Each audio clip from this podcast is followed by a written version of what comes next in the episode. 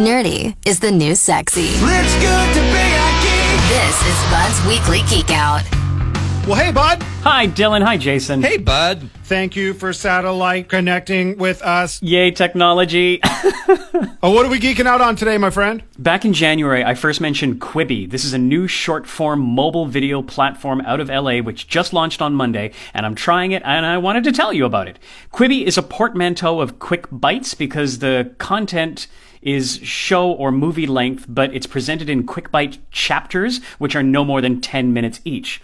This was started by Jeffrey Katzenberg of Paramount, DreamWorks, and Disney, and Meg Whitman of eBay and Hewlett Packard. So there's no free tier, but there is a 90 day trial, uh, which I'm trialing if you sign up before the end of April. Otherwise, it's 10 Canadian dollars per month ad free or $7 with ads that play before shows but don't interrupt what you're watching, kind of like Prime Video.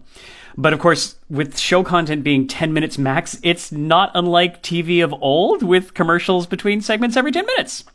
So, right now, there are just a few drama shows with stars like Sophie Turner from Game of Thrones and Liam Hemsworth. There are comedies. There are a lot of documentary series. There are even more unscripted reality type shows. Oh, good. There's a new Punk'd with Chance the Rapper. Uh, and the largest segment of Quibi appears to be news, including some daily sports roundups from TSN. And eventually, more content is coming with dramas and comedies filling out, including something scary called Spielberg's After Dark, an adaptation of The Fugitive, and more episodes of Reno 911, which I'm excited about. Uh, but for now, the offerings are kind of thin, which is why their key feature, Turnstile, may be the focus for now. Turnstile lets you view video on your phone full screen, whether you're holding it landscape, or wider than it is high, or correctly, uh, or portrait, higher than it is wide. And yes, a lot of phone video content is shot vertically, but phones are about the only places where that makes sense. Your your TV, movie theaters, projection screens, these are all horizontal. Now, did you get the example video I sent about a sweet little tripod puppy who lost its leg? Yes. Yes. Yes. So that that footage was compiled with various horizontal and vertical video. So sometimes flipping your phone vertically actually does get you a better picture, but phones are designed to be in the hand vertically. So the actual content I've seen is shot landscape, and when you flip your phone vertically, it's just cropped in. Like when this came out, I was wondering if they'd have two lenses running to shoot these shows, even though it would seem like it'd be a lot of extra work, but it doesn't look like they've done that.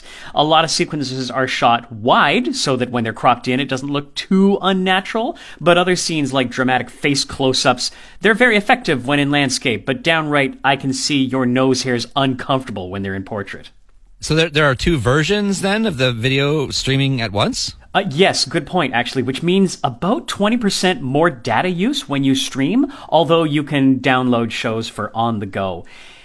And that brings me to an interesting point about timing and the idea behind who might use Quibi. It looks like it's targeted for people, say, on the bus, going to work, in a cab or a subway, but there's a lot less of that right now, and it might hurt Quibi. The fact that it's fairly basic at launch, there's no multiple user profiles, you can only use it on a phone, you can't Chromecast this or anything, or even view it on a tablet or a PC, and I don't know, in a time when humans are looking for more news information or comfort viewing on shows or platforms we're already familiar with, this might just be a case of bad timing.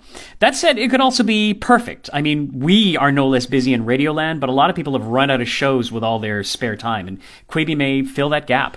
Okay, so is this something that you would pay for after the trial is done?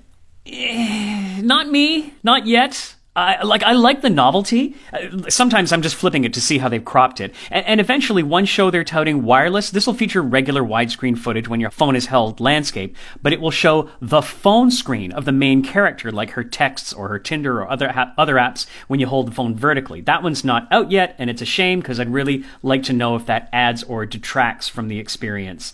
Um, yeah, with any new service, the content isn't quite there yet, and I can't Chromecast it, and I definitely would have liked to see more content shot with vertical in mind. So, eh, not yet.